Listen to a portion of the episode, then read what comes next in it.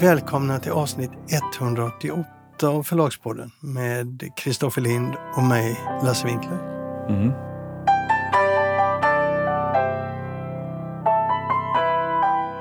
Ska vi börja med mitt lilla holländska besök?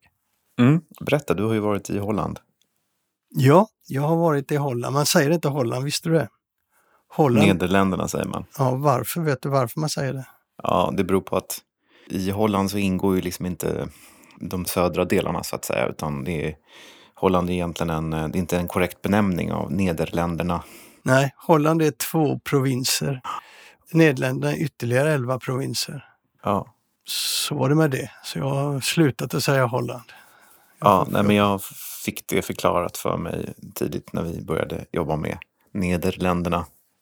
Jag åkte till Amsterdam på en eh, liten reportageresa kan man säga. Det ska bli ett reportage i Förlagspodden inom en inte alltför avlägsen framtid. Men det är mycket att klippa så det får dröja lite. Men när jag var där så passade jag på att samtala med Martin Davis som är administrativ chef för Nederländska förläggareföreningen. För jag insåg innan jag skulle åka dit att jag har inga kontakter i Nederländerna. Och ingen i bokbranschen som jag känner har fungerande kontakter i Nederländerna. Nej. Men jag hade tur och fick tag i lite folk ändå. Och då tänkte jag, jag vet inget. Och det gör nog ingen annan heller i Sverige. Och det är intressant. För det är en relativt lik den svenska marknaden. Då gjorde jag en intervju med honom. Och detta är vad som kom fram då. Det är, det är alltså tjugotvå miljoner invånare i upptagningsområdet. arton i Nederländerna och fyra i Flandern. Alltså en del av Belgien. Som har samma språk. Ja, då räknar du alltså... Flamländerna, de talar ju flamländska. Så det är inte riktigt samma marknad. Det är kulturella skillnader men det är samma språk. Ja, ja jo, det är samma språk. Men det är liksom...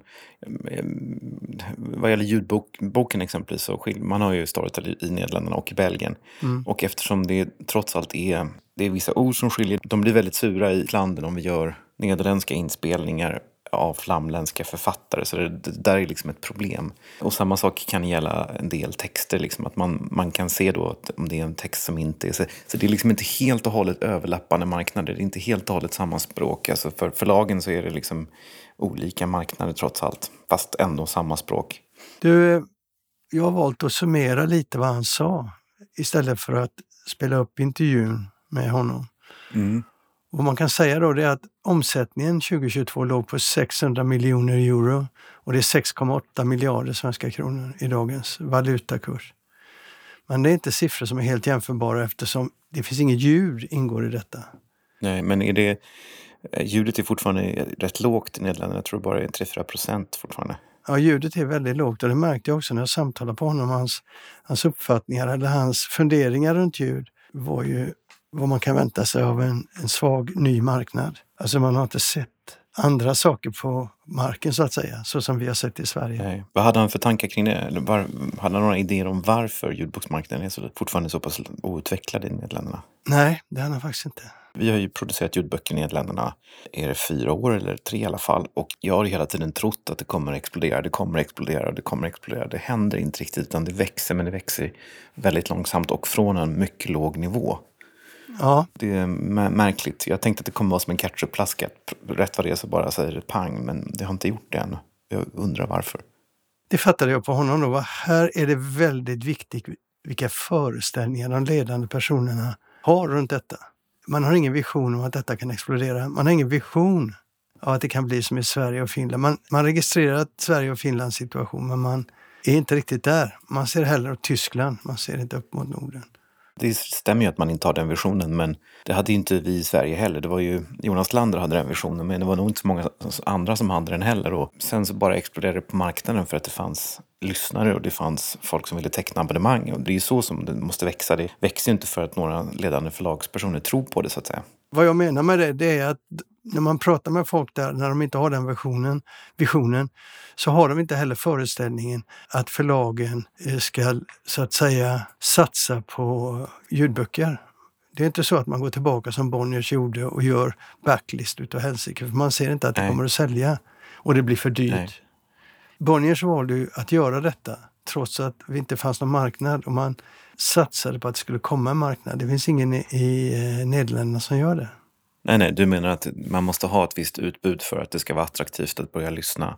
Min bedömning är att man har det i Nederländerna, för att även om man inte digitaliserar backlisten, det är sant, det gör man inte, så de flesta stora titlar kommer ändå ut som ljudböcker, så att de som tecknar ett ljudboksabonnemang har väldigt mycket att välja på, och sen så lyssnar de ganska mycket på engelska och sådär, så att jag tror inte att det är bristen på böcker som gör att ljudboken är oattraktiv.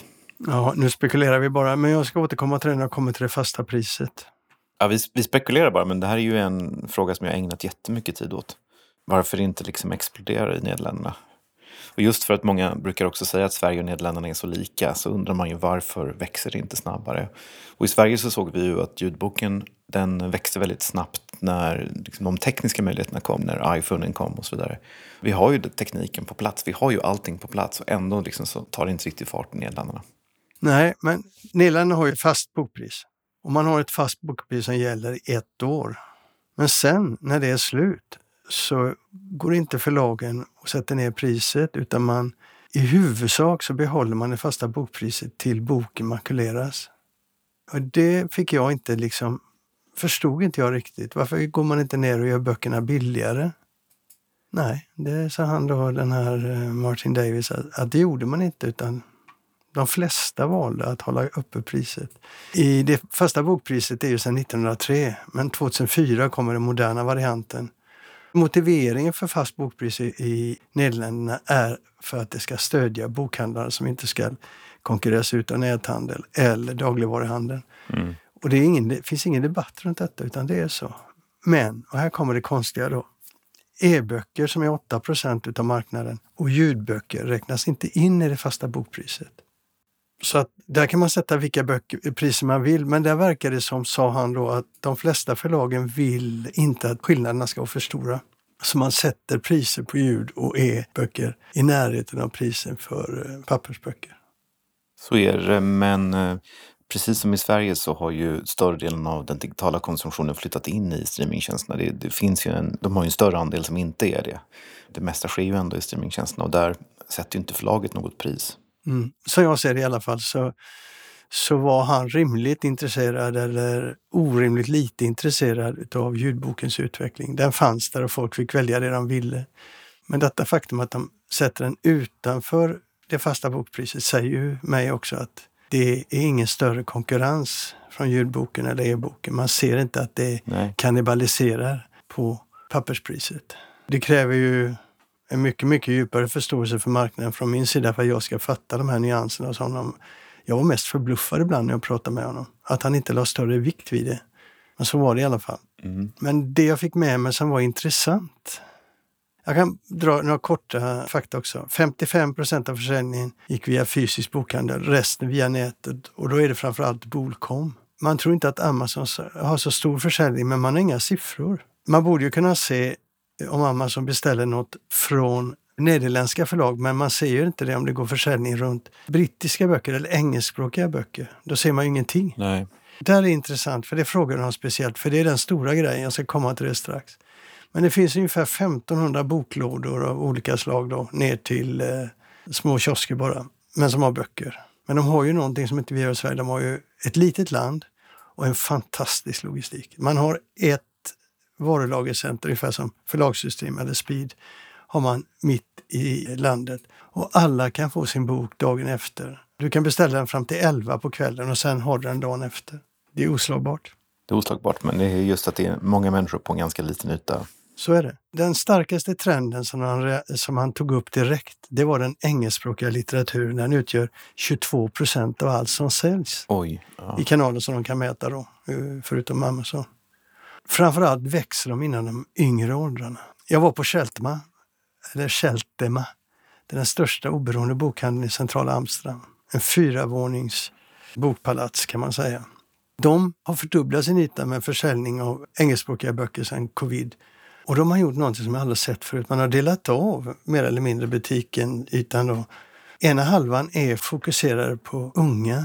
Mellan femton och trettio är en ung grupp av människor som hellre läser på engelska än på holländska, som man mer ser det. Och då är det de genrerna och de, de böckerna som romance, som fantasy och så vidare som finns där i den avdelningen. Och det är framförallt här som det växer. Och det visar ju Keltema på sin satsning då, att de har sett det. Och sen kommer det ju fortsätta, alltså, de som börjar läsa på engelska och läser den typen av böcker, de kommer sen fortsätta. Så det blir ju liksom en strukturell förändring av marknaden på sikt som kan bli jättestor. Jag tror att det redan är här. De säljer tre till fyra gånger mer romans på engelska än på nederländska. Förläggareföreningen hade gjort en undersökning för, för att ta reda på varför folk läser på engelska. Och det var helt uppenbart att priset inte nämndes, sa han till mig. Men jag frågade på Keltema prisskillnaden mellan holländska och engelskspråkiga böcker. Den var trettiofem mot femton euro. Alltså det är nästan dubbel, ja det är mer än dubbelt så mycket. Men ett snitt då säger dubbelt så mycket kostar en holländsk bok jämfört med en, en engelsk bok. Men du, vad menar du när du sa att inte priset inte nämndes? Menar du att man kom fram till att människor struntade i priset, eller hade man inte med priset som en aspekt? Jo, men jag vet inte exakt hur man gjorde den undersökningen, men han la stor vikt vid den. Och den undersökningen visade att folk läser engelska för att de vill läsa på engelska. Mm. Det är det viktigaste. Och att det är de unga som snabbt har funnit det här. Dels menar jag på att marknadsföring sker på nätet.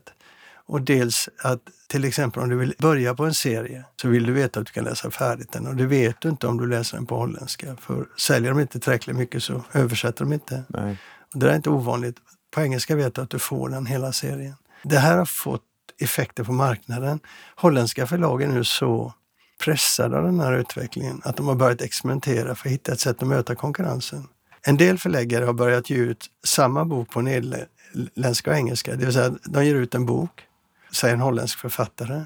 Och då ser de till att möta en publik på den nederländska sidan. Men också på den engelskspråkiga sidan. De konkurrerar med de engelskspråkiga böckerna. Erik Fischer, en gammal förläggare känd i Sverige som satsar mycket på svenska böcker, har ju startat ett nytt förlag som heter Word någonting. Jag fick inte riktigt tag i det. Men han gör så att han gör två versioner av sina böcker och testar det.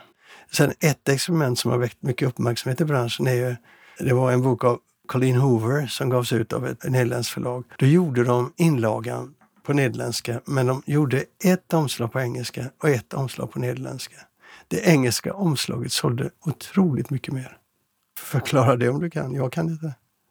Sen finns det ju en risk också att man när man gör sådär förstärker den här trenden. Om eh, nederländska förlag börjar distribuera, trycka, sälja, marknadsföra engelska böcker så kommer de ju sälja engelska böcker med en större effektivitet än vad de engelska förlagen skulle gjort. Samtidigt är det inte ett sätt att eh, utvecklas på eftersom det kräver att du ska ha engelskspråkiga redaktörer. Mm. Men du menar att holländare läser holländska författare i engelsk översättning? Ja.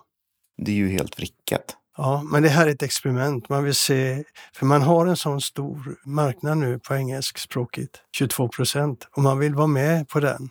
Jo, men när de som tycker om att läsa böcker på engelska gör det så väljer de väl inte... Det är som om vi skulle läsa svenska författare i engelsk översättning. Det är väl ändå ingen som skulle göra. Förutom de som inte talar svenska. Jo, men alltså det, det är ungefär tjugofem procent av den nederländska befolkningen har så att säga en bakgrund med föräldrar som kommer från två olika spro- områden så att säga. Och eh, alltså har rötter utanför Nederländerna. Hur som helst, du har en marknad som är tjugotvå procent, Kristoffer. Mm. De vill komma åt den även med sina holländska böcker eller nederländska böcker. Det är ett experiment. Jag tror inte att det är jätteövertänkt. Man försöker hitta vägar här att komma åt den här utvecklingen. För han sa också redan här, den här eh, chefen på Nederländska förläggareföreningen. Han sa också det att du hittar så att säga mer och mer människor som tar sig runt i samhället på engelska. Studenter, det har ju fyra, fem dubblats på tjugo år i Amsterdam till exempel. Utländska studenter. Han sa det, om jag går och köper en, en kaffe här i stan så kan det lika gärna vara på engelska. Jag får beställa som på nederländska. Men så är det ju i Stockholm också. Det här menar han på är en del av utvecklingen som är viktig. Och han, han gick också igenom hur det ser ut som vi har pratat om. Hur stor del av läromedlen som är på engelska. Hur stor del av utbildningen som är på engelska i olika områden så att säga. De tar det på allvar. Och det enda de kan säga om framtiden är att det här är inte någonting som vi kan lösa. Han trodde det, och det tror jag i och för sig var inte någon lösning. Han trodde att Kanske ska man börja hitta andra länders författare att översätta, inte engelskspråkiga. För den marknaden går ju inte den engelskspråkiga konkurrensen in på, men det löser ju inte problemet. Men i huvudsak är det ingen som tror att det går att lösa problemet, utan det här kommer bara växa. Mm. Det är lite svettigt. Det är ju inte så att vi i Sverige kan av denna utveckling förstå vad som kommer att hända här, men vi kan se en möjlig utveckling i detaljer. Det tror jag.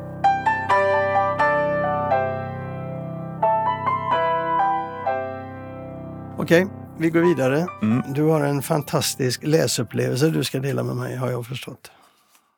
Ja, jag har fått fyra stycken noveller av Novelix. Eh, och det här är, har säkert våra lyssnare kanske redan läst om. Men Novelix, som är då ett förlag som har specialiserat sig på noveller, har varit det första förlaget i Sverige som har gett ut. Eller det är inte först, för det var en bok som hette Trisses traktor, som var en barnbok som helt, som helt skrevs med A I. Nu har de då givit ut fyra stycken noveller, och de är skrivna av ChatGPT och de är också formgivna därav. Och det är alltså fyra stycken noveller som också A I har gett namn på. Och de heter Helgas frid, Bohemens väg, Hemlängtan och Sanningens droppar. Och det då, den ena boken är inspirerad av Röda rummet, Strindbergs Röda rummet. Den andra är inspirerad av Hjalmar Söderbergs doktor Glas. Och sen är det Kejsaren i Portugalien och Selma Lagerlöf. Och sen så är det Kallocain av, av Karin Boye. Jag börjar nästan tycka själv att det här med A I står mig upp i halsen. För man talar om det överallt, alla förhåller sig till det och sådär. Men vad som man kan konstatera, det här är faktiskt det första resultatet som man har sett. Alltså det första förlaget som har gjort någonting helt och hållet med A I. De ser ganska roliga ut, ganska snygga, även om de ser lite liksom sådär dataanimerade ut. Men så ser man, de, jag tycker de är förvånansvärt bra faktiskt, omslagen. De har gjort en trevlig liten box och sådär. Jag har läst dem alla fyra, de är ganska korta, de är på tjugo sidor ungefär. Så kan man bara konstatera att det här håller inte, det här är skitdåligt. Å ena sidan kan man väl säga att språkligt sett så är det förvånansvärt bra. Det är ju det som vi alla har fascinerats över när vi har sett de här A I-texterna som tas fram. Att det liksom grammatiskt och språkligt ändå funkar. Berättandet funkar inte, det blir stolpigt. Det är som att läsa ett synopsis där det bara ältas om och om igen samma liksom frågeställningar. Som någon slags barnbok skriven för vuxna. Det är riktigt uselt helt enkelt. Och det tycker förlaget själva. De säger så här i, i pressmeddelandet, så säger de, det är Lena Hammargren som, som säger: det är bombastiska beskrivningar och många ord, lite lämnas åt läsaren. Så det som vi tycker är styrkan i novellformatet, en mångbottnad och koncentrerad berättelse, var det som A I behärskade allra sämst. Ja, ja jag tycker det är ja. väldigt spännande att de ger ut de här. Ja, det är spännande. Jag delar inte din bild av att förslagen är, är fina. De är, de är ju generiska, men de ser ut som om de kom från trettiotalet. Jag vet inte, men om du tar, det finns, om vi tar exempelvis, det, det är klart som inte är jättefina, men de är lite roliga sådär. Och de hänger ju ihop också. Om man tar den första, Bohemens väg, som är då Strindbergs Röda rummet, så har du rätt i att kläderna ser inte ut att vara artonhundraåttiotal riktigt. Men det finns ändå en känsla i den som är ganska kul. Och det är en man och en kvinna som sitter på ett café.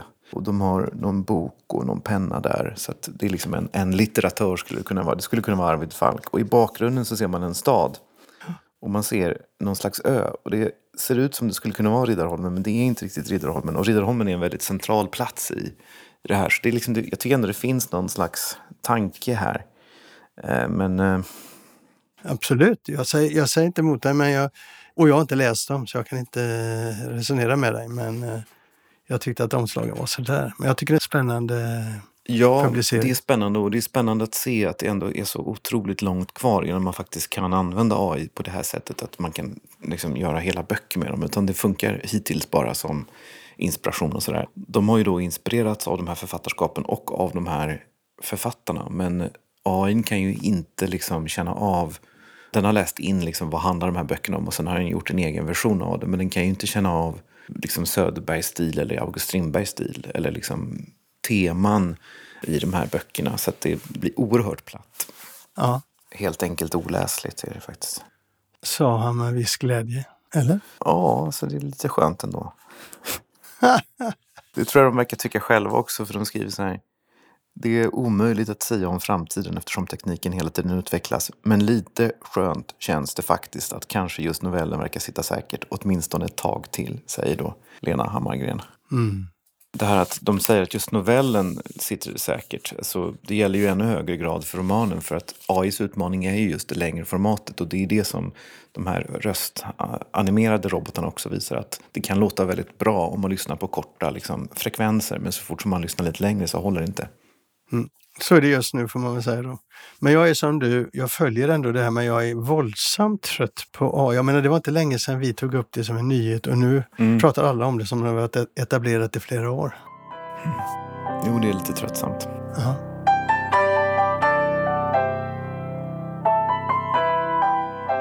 Hej Thomas. Hej. Thomas Alm. Det stämmer. På Ramus förlag. Så kan man säga. Det... Hur, hur säger du? Ja, jag skulle säga att det är, vi säger nu Ramus med långt A. Det är ju kopplat till att det är ett ord från tjeckiskan, och det var så vi startade, så att det kan vi komma in på. Vad betyder det? På tjeckiska betyder det liksom buller, oväsen. Du, vad är Ramus för förlag? Vi är väl ett bokförlag som ger ut, i största del ger vi ut översatt skönlitteratur. Då är det översatt skönlitteratur som ofta är samtida. Det finns såklart undantag i vår utgivning. Men överlag så den största delen ger vi ut är samtida författarskap, och som skriver antingen prosa eller poesi. Och då ger vi ut kanske tio till tolv titlar per år, och eh, kanske sextio procent prosa, fyrtio procent poesi. Du, vill man veta lite grann hur ni ser på på förlag och utgivning, mm. Mm. så har ni skrivit en essä som heter Läs spelet, sök ytorna. Mm. Där ger ni en bild av vad ni är, men jag vill ha det muntligt utav dig. Det är, blir bättre att lyssna på, tror jag, än om jag läser upp den essän. Varför startar ni förlaget? Ja, men det är liksom en historia man kan koka ner till två grejer. För det första, det korta svaret är att ja, men vi startade förlaget för att vi ville ge ut en tjeckisk författare som min kollega då, Per Bergström, hade upptäckt, för han bodde i Tjeckien under en kort tid liksom efter gymnasiet och sådär. Och så blev, blev han liksom väldigt förtjust i tjeckisk litteratur, och sen när vi lärde känna varandra på, när vi pluggade på universitetet, så pratade han mycket om det, och, och sen var liksom att ja, men tjeckisk litteratur för mig var väl det kanske mest, ja, men det var kanske Kafka och lite den bilden, och det tror jag kanske också var min kollegas ingång en gång i tiden till den litteraturen. Det hör liksom lite till också att vi studerade bokhistoria, så att då liksom lärde vi oss ganska mycket om bokutgivning, boken som inte, alltså, och där studerar man då boken som objekt snarare än inte litteraturvetenskap, där man är intresserad av att stå i böckerna. Så hade han liksom fastnat för ett författarskap, och så gav han det till mig, och så läste jag det och tyckte det var jättebra. Och så nåddes ju också av rykten liksom att amnat eh, Jakim Topol då, som är författaren, att han, jag menar, Nostets ville inte ge ut honom för att översättaren hade fått nej. Och en annan bok, det var inte den vi gav ut sen. Och då blev det liksom som en, eh, en liten start på liksom, ja, men vadå, vi kan ju ge ut den ju. För att vi hade ju ändå läst hur man gav ut böcker under liksom tusentals år. Så tyckte vi att liksom, ja, det är väl rimligt att vi kan ge ut den här boken också.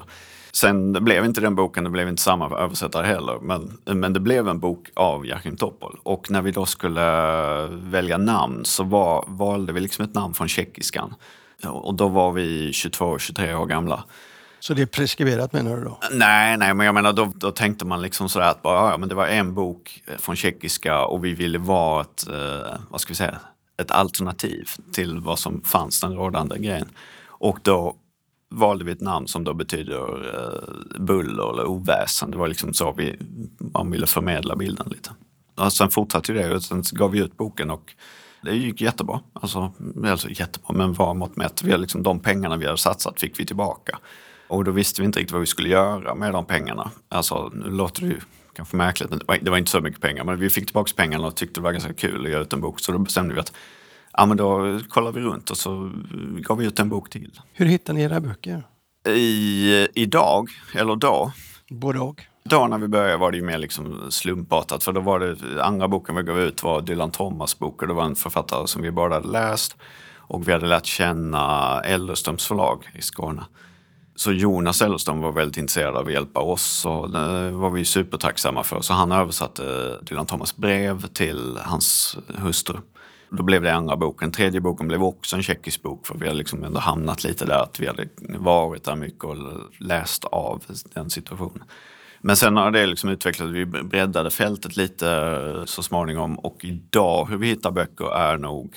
Utöver våra egna läsningar och så här, så är det ju väldigt mycket nätverksbaserat. Alltså det är ju agenter, det är översättare som skickar förslag på det. Det får vi hela tiden. Och så väljer vi liksom utifrån de grejerna. Det är nog de stora delarna, eftersom de tre delarna. Våra egna intressen, översättarnas förslag och agentverksamheten är ju ganska stor, så att säga. Ni läser inte andra medier för att hitta? Hur menar du? Ja, att man läser litterära tidskrifter och, och letar. Jo, men det är klart vi läser och vi orienterar oss på fältet, såklart. Det blir lite omvänt. När man, när man väl får ett namn som man är intresserad av, då läser man, söker man efter det.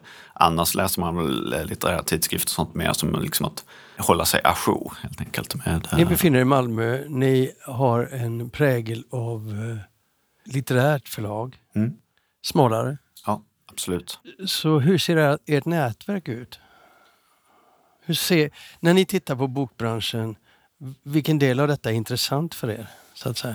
Ja, men den är ganska enkel på det sättet. Alltså, det finns ju tydliga, liksom nationellt så är, liksom, finns det ju ett par stycken förlag som ligger oss väldigt nära, som ger ut samma typ av litteratur och sådär.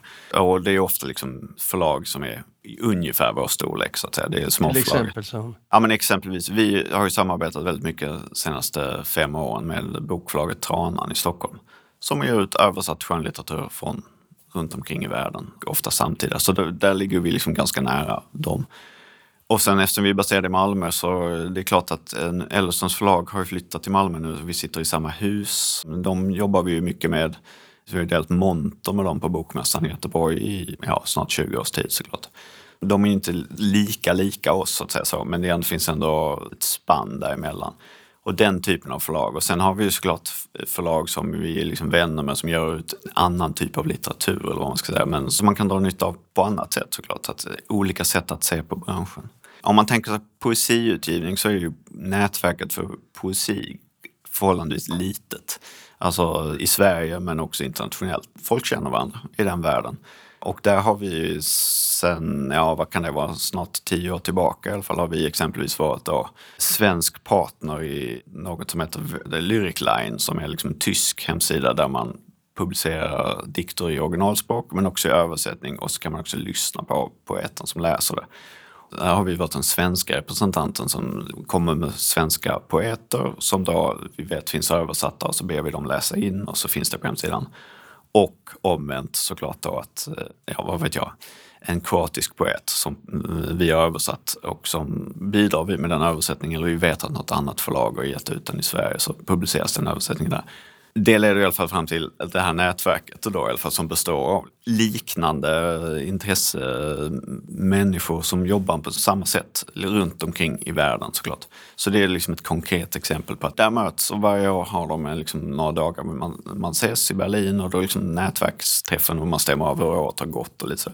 Så det är ju klart, då, då får man ju liksom ganska snabbt inblick i, också överblick av delar av världen och språkområden som man inte läser och kan känna till. Och sen såklart kopplat till agenterna är stor grej fortfarande också. Var det så ni upptäckte? För ni har ju nämligen vunnit ett Nobelpris helt nyligen. Mm. Ja, vi kanske inte har vunnit det, men... Nej, men författaren eller poeten mm. har vunnit det. Men jag, nu pratar vi utifrån förlagsperspektiv. Ja. Att det är ändå så att ni är förlaget som mm. fick ett Nobelpris. Just precis. Och det var Glück? Yes, det var det. Hon är amerikanska, men hittar ni henne på det sättet? Vi hittade henne genom att en översättare undrade om vi inte skulle ge ut någonting av henne. Just fallet Glück är ju speciellt för det, hon har haft två översättare för oss för annan bok. Men det var Jonas Brun som hörde av sig och frågade om vi, om vi inte ville ge ut en bok av henne som han hade som förslag. Att ja, men jag skulle vilja börja med att översätta den. Och vi hade väl läst Glück egentligen bara lite sporadiskt. Det är klart man kände till henne som ett stort namn och sådär.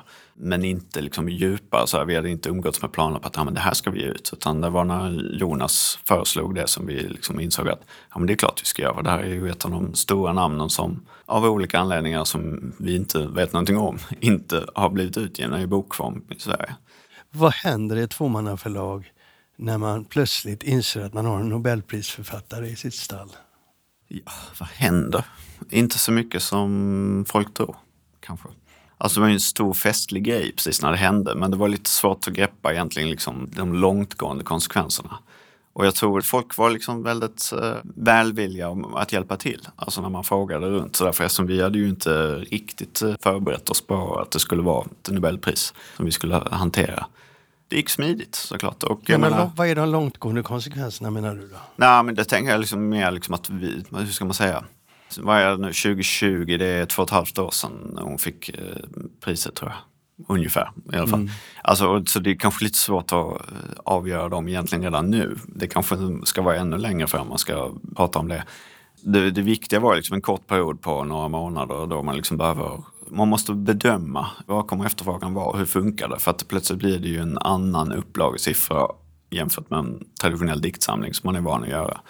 Men där var folk väldigt eh, välvilliga och hjälpte till och liksom sa att ja, men tänk så här och eh, fundera på det. Och sen var det en förutsättning också att ja, men vi hade ju hyfsad likviditet så vi klarade av det så vi behövde inte. Men folk erbjöd såklart hjälp men vi, både min och Pers bestämda uppfattning var att här ska vi klara själva. Ja, ni klarade det och ni fortsatte ju ut henne också. Yes. Du, jag läser den här essän som för övrigt är väldigt intressant. Vad får våra lyssnare tag i den? Ja, alltså jag tror nog att den går att beställa via Adlibris Bokus i alla fall. Och sen så gissar jag väl att den finns kanske i utvalda boklådor. Jag ville bara uppmana någon som lyssnar på förlagspodden här, mm. detta samtal, att försöka komma över den. Den heter alltså Läs spelet, sök ytorna. Och där gör ni en liten berättelse som jag tycker är väldigt intressant. Ni ser en förebild i Panache mm. som skapades på Bonniers för hur länge sedan då? Vad kan det vara? Tidigt femtiotal kanske, gissar jag. Det var George Svensson som startade det. Han hade ett resonemang som ni än idag mm. håller med om. Ja, men det tycker jag. Det gör vi absolut. Nämligen? Resonemanget var väl ungefär att ja, men det finns ungefär femtonhundra personer som kan vara intresserade av den här typen av litteratur. Och så var det upplagesiffran för Panache-serien. Och det kände vi till, för just det som jag nämnde tidigare att vi träffades på bokhistoria. Panache låg ganska nära till hands för att för jag hade skrivit en uppsats om Panache-serien. Så den låg, vi visste plötsligt vem George Svensson var. Att man hade läst hans självbiografi och sådär liksom om olika grejer. Och Panache-serien hade varit en, en lite där serie som vi också liksom hade läst själva och köpt. Man gick på antikvariater. Liksom. Man ville hitta de här böckerna. Ja, man vill läsa något som är liksom, går utanför de stora, stora namnen. Jag fattar ju att de introducerade Camus exempelvis. Men man vill liksom också komma vidare därifrån. Då var det liksom ett bibliotek som var helt fantastiskt att uh, titta på. Så det inspireras mig lite. Det vill man ju liksom tänka att vi gör så. Men det där femtonhundra x femtonhundra personer, det gällde Sverige men ni menar också att det gäller även andra europeiska länder? Ja, det är inte oavsett befolkningsstorlek. Ja, men det är inte riktigt vi som menar det utan det är kopplat till... Uh, han gick ju bort här för förra året tror jag, Hans Magnus Enzensberger. Och han menar att avantgardet är konstant. Oavsett var man är, om man är i Berlin eller Reykjavik så finns det ungefär lika mycket människor som är intresserade av den avantgardistiska uttrycket så att säga.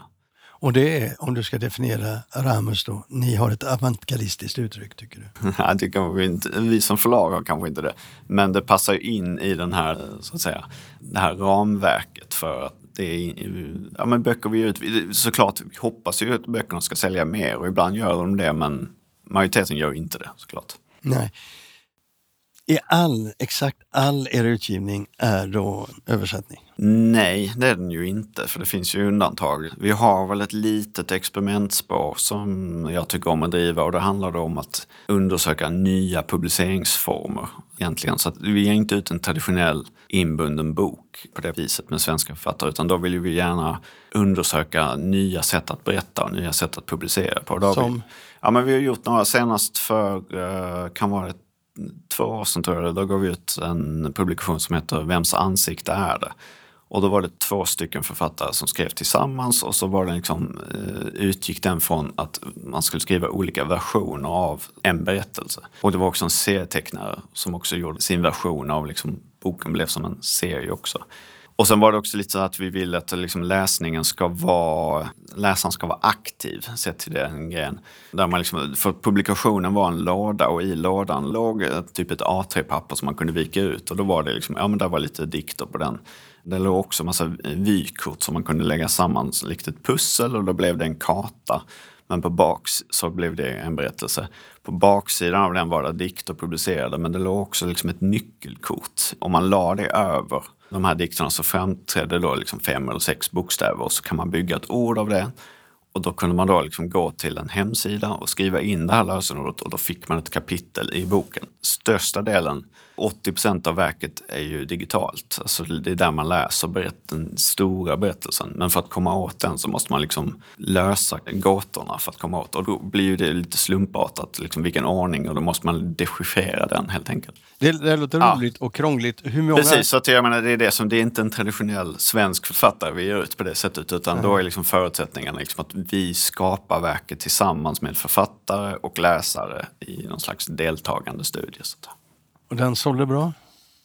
Alltså det är klart, ja, alltså, du vet, sådana projekt, om, man ska, om vi ska gå in på det, så det, de är ju inte beroende av eh, att sälja på det sättet, för att då har man ju sökt liksom, anslag liksom, ja, för, att, för att göra de här grejerna, så att det, är inte, det är inte en satsning på det sättet, utan det är mer något man är intresserad av att se om det går att göra. Men alltså, sammanfattningsvis så är det klart, den, det säljer som det taktila säljer. Det blir liksom ett objekt, och det blir en souvenir. Som man, har man varit med om verket så vill man ha det med sig hem såklart. Och när man haft en releasekväll eller vad som helst, bara, oj det här var väldigt speciellt, jag vill ha en, som en souvenir nästan. Mm. Folk köper det ibland. Du, det här fokus på översättning, mm. kom det naturligt eller varför? Ja, nu, nu, nu har du startat förlaget med en bok och så en bok, och så har det växt. Mm. Men varför översättningar? Fokus på det? Jag tror nog det var för att dels att både jag och Per läste väldigt mycket översättningar. Att det fanns, det liksom, litteraturen var ett sätt att läsa om något annat än det som fanns runt omkring, än det som var vardagen och sådär. Så att det var liksom vår bakgrund att ja, men läsning är att läsa om något annat som händer samtidigt, så, så att säga. Så dels sen, och sen också i kombination lite med, ja men som den här titeln då, han spelar på en fotbollsterm, läs spelet, sök ytor. Det är liksom där ytorna finns, det är dit man ska spela bollen. Så att den bilden var väl också att vi skulle nog, eller vi identifierade liksom att, om man ser Panache-serien, så när vi startade, då var ju Panache-serien lite bedekis. Den finns väl fortfarande kvar, men det är ju väldigt sporadisk utgivning fortfarande som den serien har nu. Så där såg vi en möjlighet att liksom, ja men här är det ju liksom, det ges inte ut. Alltså, marknaden som man såg den då och som fortfarande idag domineras ju av anglosaxisk litteratur som översätts. Och vi tror väl att eh, det finns ett intresse av att läsa böcker som skrivs på franska, spanska, ja, vilka nu andra språk som helst. Även om vi också är ut anglosaxisk litteratur såklart. Det, men inte den typen, utan det är fortfarande... Så att det, där såg vi liksom en möjlighet att ja, men här finns ett utrymme att undersöka. För det finns mycket litteratur som inte översätts. Det är inte bara det att ni ger ut små litteratur. Ni får också för er att ni ska ta hit era författare. Mm. Och presentera dem mm. så att säga live. Ja. Och den första ni gjorde det med, tog ni en husbil och åkte runt i Sverige? Ja men det var ju den första, det var den tjeckiska författaren Jakim Topol. Och detta var tjugohundratvå. Och då var ju vi tjugotvå tjugotre år gamla, så att, och visste inte, alltså vi visste ju inte att vi hade ett förlag förrän kanske tjugohundrasex. Så då var liksom, vi tog det som fanns. Liksom, ja, men vad har vi tillgång till? Ja, men vi hade en kompis som hade en gammal husbil. Så då kan vi ju åka med den. Det var väl en jäkla tur så att säga, till att han tog det jättebra. Liksom, att, ja, det är klart jag kan åka en husbil med två unga killar från, från Sverige. Och så åkte vi runt. Vi var ju mest i Malmö och Göteborg tror jag, första gången tror jag. Men ändå, det som fanns framför oss, det fick vi använda så att säga. Det är en bra legend. Ja, det får du fråga andra om. Men, eh. Jo, men det är bara, bara läsa den så sätter ju fantasin mm. igång såklart. Men du, eh, ni gör så alltså att ni tar hit alla författare ni ger ut? Vi försöker. Å ena sidan blir det enklare med åren, men å andra sidan blir det också svårare därför att marknaden blir mer global och de blir mer upptagna. Och ju mer vi vidgar utgivningsområdet så blir det också längre för vissa att resa hit. Den absoluta majoriteten har ju varit i Sverige och haft ett författarsamtal och presenterat sin bok och lite sådär. Och det är ju av den enkla anledningen att ja, men det är så man, man måste ju få uppmärksamhet. När man väl har gett ut boken så är ju liksom... Det, Det är väl en klassisk småförlaggrej att när boken är utgiven så då är man klar. Då är ju vi ganska övertygade om att ja, men då börjar ju liksom arbetet egentligen, för nu måste vi liksom få uppmärksamhet för böckerna. Och ett sätt att få det är ju att ha ett författarframträdande. Då kommer folk komma dit och liksom, ah, vad är det här för något intressant? Antingen känner man igen det eller inte. Men det är ett sätt att nå ut helt enkelt. Så är det väl så också att eh, livslängden på böcker är lite annorlunda än i stora förlag? Eller hur man ser på livslängden på sin Ja, sätt. Men det skulle jag tro. För att vi har ju... Jag har dålig koll på hur många böcker vi har gett ut. Men ja, kanske hundrafemtio till tvåhundra böcker. Jag, jag låter den exakta siffran vara osagd. Men man säljer ju man le, man säljer en del på backlist fortfarande. Och det är också någonting som vi vill ha kvar. Att liksom, de här lådorna med böcker, de, de kan vi betala lagerplatser i Falun för. För att då och då säljer de några böcker. I Falun är alltså förlagssystem? Ja, precis. Det är där vi har fått lager. Men ni har alla böcker som ni har gett ut fortfarande i tryck? Inte riktigt. Alltså, vi har ju faktiskt sålt slut på kanske en tio böcker genom åren. Så att de, de finns ju inte kvar. Och sen av de lite äldre har vi nog immakulerat en del av de böckerna som inte finns kvar. Men något, något litet ex någonstans kan man nästan alltid lyckas dra fram. Utöver de som liksom är slutsålda egentligen. Men det är inte så att ni har den principen att det alltid ska finnas till? Nej, vi trycker inte till. Det gör vi när boken är aktuell såklart. Om, liksom, om första upplagan säljer slut så då trycker vi till såklart. Men det, vi trycker inte till om sista exet av en bok från tjugohundraåtta. Om vi säljer det på en bokmässa så kommer vi inte trycka till av den boken. Utan det, ja, det, det bär sig inte såklart. Jag brukar alltid fråga vilka som är förlagens storsäljare. Mm. Och i ert fall är det Glück. Ja, ja, men det är ju såklart. Det går ju inte att jämföra med dem. Men vad ligger vi på för volymen när vi pratar om henne? Jag tror att vi har sålt av den Vild Iris i den som. Men det var lustigt. Vi fick höra då i samband med när, man fick, när hon fick priset. Så när man pratade med olika folk i branschen så var det folk som sa att ja, men du vet, det var någon som sa att ja, men det kommer bli så att en titel kommer alla vilja ha. Även om ni har. Vi hade tre titlar av henne idag.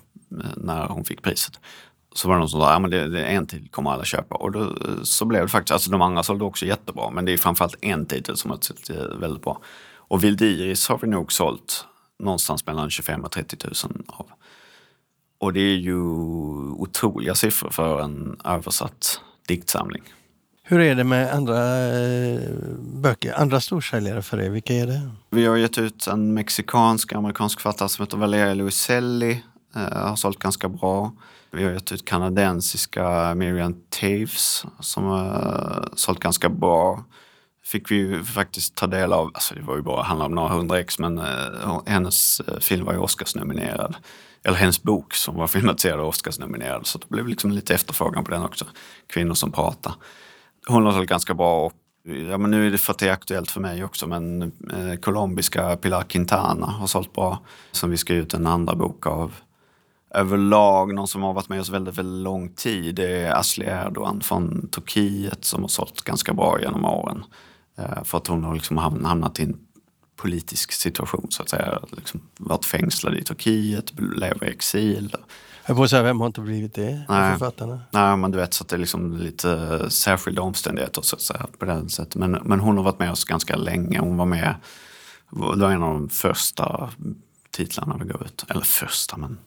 Efter där tjugohundraåtta kanske en sånt första bok. Men nu har du varit förläggare, förlagschef i över tjugo år. Ja, om det, ja. Även om du inte visste det förrän fyra år senare? Nej, nej år men senare. Lite så. Ja, det är, ja, visst, det är inte en identitet jag går omkring och tänker på dagligdags. Men vad har du lärt dig? Om du nu ska berätta för andra som lyssnar och vill starta förlag eller som funderar på... Vad är viktigaste lärdomarna av att jobba så? Att våga misslyckas. Att uh, göra det, eller kanske framförallt en, alltså inte, att inte liksom tänka ah, men det här, hur ska jag göra detta, utan make it happen. Ibland pratar många om, de vill liksom gärna lägga på den här do-it-yourself-etiketten på oss. Och den, den stämmer ju i väldigt, väldigt hög grad. Men jag kanske tycker nästan att det viktigare är snarare make it happen-etiketten, att man gör någonting. För ingen annan kommer göra det. Då är ju lärdomen att liksom, ja, men man läser någonting varje gång. Varje bok eh, är det något som blir fel. Så drar man lärdom av det. Under tjugo års tid så har vi liksom hittat på allting själva. Men vi har liksom alltid varit så pass på en nivå att vi, liksom, ja, vi har mer eller mindre aldrig haft en likviditetskris på tjugo år. Trots att vi liksom, du vet, gör det vi gör såklart. Så vi är liksom ganska eh, noggranna och beräknande såklart också. Så att det är mer liksom att man läser olika grejer, allt ifrån liksom designbeslut till formatval eller distributionsgrejer eller ja, liksom på den nivån. Har ni tittat på möjligheterna med A I-tekniken? Alltså det genererar A I alltså? Nej, det har vi inte gjort. Kommer ni att göra det? Alltså jag tror det blir oundvikligt att man får kolla på vad man kan göra med det såklart. Mm. Men ja, vi har, i förlaget har vi inte ägnat så mycket tid åt det. Om du skulle nämna tre saker i förläggeri som du tycker att nya aktörer bör tänka på, vad skulle du säga då? Ha kul. Förvänta dig inte för mycket. Ja, ja, gör det. Alltså jag, jag, jag har nog inga riktiga sådär, inga sådär lärdomstips av det. För hur formulerar du frågan? Alltså tre saker som du har lärt dig som du tycker kan vara viktigt för andra människor som vill starta förlag. Vad ligger framför dem? Vad bör de tänka på? Du sa det tidigare att ni har fått tips och hjälp och så. Det är ja, det. Jo, ja, ja, men det har man fått. Alltså i, i början var det liksom, då var ju hjälpen med att man blev välkomnad in i ett nätverk. Det är väl tipset, det skulle jag nog säga att liksom försök ta kontakt med andra människor som jobbar med det här. För att alla de som man träffar är, är väldigt snälla. Alltså det är, om man ska starta eget förlag och i den här liksom lilla delen av bokvärlden så finns det inte så mycket affärshemligheter. Alltså det finns liksom, det är inte, det är inte där att man liksom döljer något på det viset. Man, det är ganska, jag upplever den delen av bok marknaden som vi är verksamma i som ganska transparent uh, sett till att man kan prata om allt möjligt egentligen. Och på festivaler och mässor och sådär, där människorna är. Det handlar ganska mycket, tycker jag, inte så mycket om boken som produkt utan boken som kontext. Alltså att den blir liksom, jag tror vi skriver lite i den här texten om att det var första bok, den hanterade vi som ett visitkort. Det är klart att vi ville sälja boken och visst vi sålde väl det där, men vi, sålde, vi hade ingen monter, vi gick omkring på bokmässan och sålde liksom överhand som att man sålde en riktigt jävla jobbig försäljargrej. Men så sålde vi plötsligt en ganska smal tjeckisk samtida liksom, efter åttionio historia. Och den liksom, någon slags guerilla marketing egentligen. Men den fungerade ju, vi sålde väl böcker men vi delade ju också ut den till alla som liksom hade lite koll på, ja men det här kan vara något liksom att, att ge bort. Och det gör vi fortfarande. Vi, om man skulle balansera den grejen, man pratar väldigt mycket om att ja, men, ingen uppmärksamhet i medier och sånt. Alltså skulle man liksom göra en balans mot hur många restsex vi skickar ut kontra hur mycket uppmärksamhet får, så är den väl ganska usel. Alltså det är väl inte, inte så många säger att man får fem recensioner. Då är vi ändå tacksamma nog att vi får överlag ganska mycket recensioner. Vi har ju också liksom gett bort ganska mycket böcker. Så att vi liksom behandlar liksom den som att den är ett visitkort, att den bygger snarare liksom att den kan ligga någonstans och kanske någon som ser den eller bara just det, det var de som fick jag den här från. Det var de här riktigt påfrestande killarna eller vad nu det kan vara. Allt, allt är nog bra tror jag, så att säga till. Den stora utmaningen är liksom när boken är klar, då börjar jobbet egentligen. Och det var allt för avsnitt etthundraåttioåtta. Vi hörs om en vecka. Det gör vi. Ha det bra. Hej då.